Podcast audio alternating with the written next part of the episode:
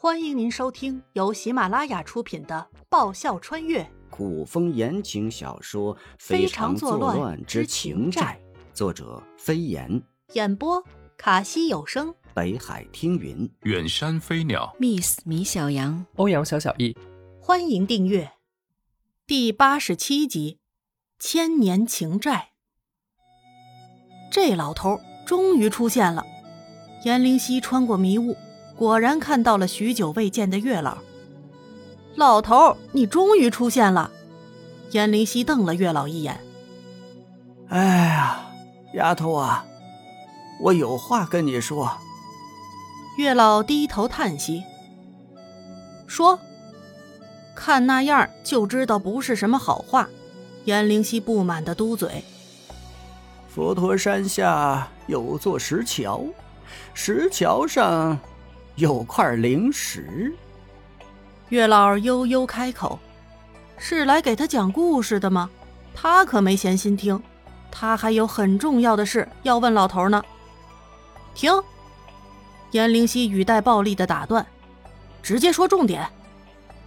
关于你和慕容易的前世，你不想知道吗？他们的情债起源，颜灵溪蹙眉。月老只说他欠债，没说债的由来。想听？颜灵溪点头。灵石天天听佛陀讲经，慢慢的就有了修为。有一天呢，这一个女孩从桥上经过，女孩子见山中景美，便在桥上停了一会儿。这女孩啊，当时的一只手正好就放在灵石上了，于是这灵石记住了女孩的样子。日复一日，年复一年。有一天呢，这佛陀从桥上经过，见到灵石早已有了坐地成仙的修为，却不愿化形成仙。佛陀就问灵石为何呀？灵石求佛陀：“我曾经见过一个女孩啊，我想要再见到她一次。”这佛陀就问：“见了又能如何呢？”灵石说：“呀，自从见过那个女孩后，这女孩的模样便印在了自己的心上，自己就想啊，和这女孩像个普通人一样做一世夫妻。”他好像不开心，我想宠他、爱他、怜他。这佛陀就说呀：“三界各有各的道，你若是想啊，还得用一千年苦修才能修来一世，而且呀，你从此入轮回，受一百世生老病死之苦。若是这样，你还愿意吗？”这灵石就说呀：“我愿意。”于是灵石再一次苦修千年，这千年之后呢，终于换来了他心心念念的一世情缘。哎，月老叹息一声，良久才继续道：“丫头哎，都是我们的错呀！他用忍受千年风吹雨打日晒的苦修，才换了你们一世啊！”原来是这样，他本该成神成佛，他前世无意的一次经过，却挽了他的情，他用千年换一世。颜灵溪苦笑：“老头啊，你不只是来和我说这些的吧？”不容易今生有一劫，什么劫？他已经有了准备。颜灵溪淡淡的问。皇后娘家国公府记恨慕容易扳倒太子，这次暗中通敌卖国，谎报军情。月老实在不知该怎么开口，却又不得不说：“呃，传来的捷报全是假的，实际慕容易得不到后方支援，已经被困了。”我知道了。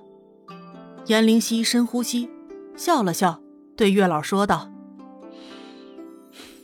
你让我醒来吧。”丫头啊，月老顿了顿，委婉道：“慕容易如果此次不归，你可以用情缘珠回到现世。他用千年换一世，颜灵犀苦笑。我用千年还他一世。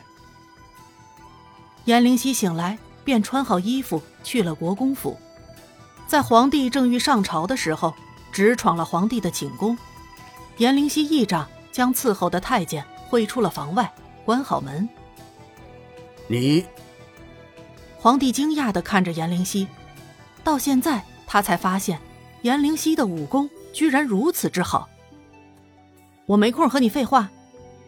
颜灵犀将真实军情扔到皇帝面前，你自己看吧，我要去找他。接着，颜灵犀去找了明成月。娘娘，你听我说，他真的没时间了。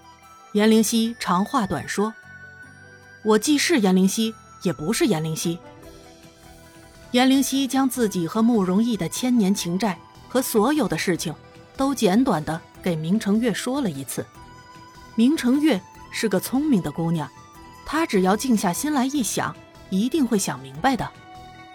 末了，颜灵犀对明成月说道：“你是个全心全意爱慕容易的人，只要他幸福，你便幸福，不争不抢，没有心计，我都知道。帮我照顾好小离，以后慕容易的心里只有你，不要告诉他，也不要让他知道我曾经存在过。”那你要去哪儿？明成月急问。去帮他度过此劫，然后回到我来的地方，生生世世永不相见。颜灵犀一袭青衣男装，他拍了拍菲菲的脖子，翻身跃上马背，对着菲菲和小七说道：“走，我们去找他。”全书播讲完毕，感谢您的收听。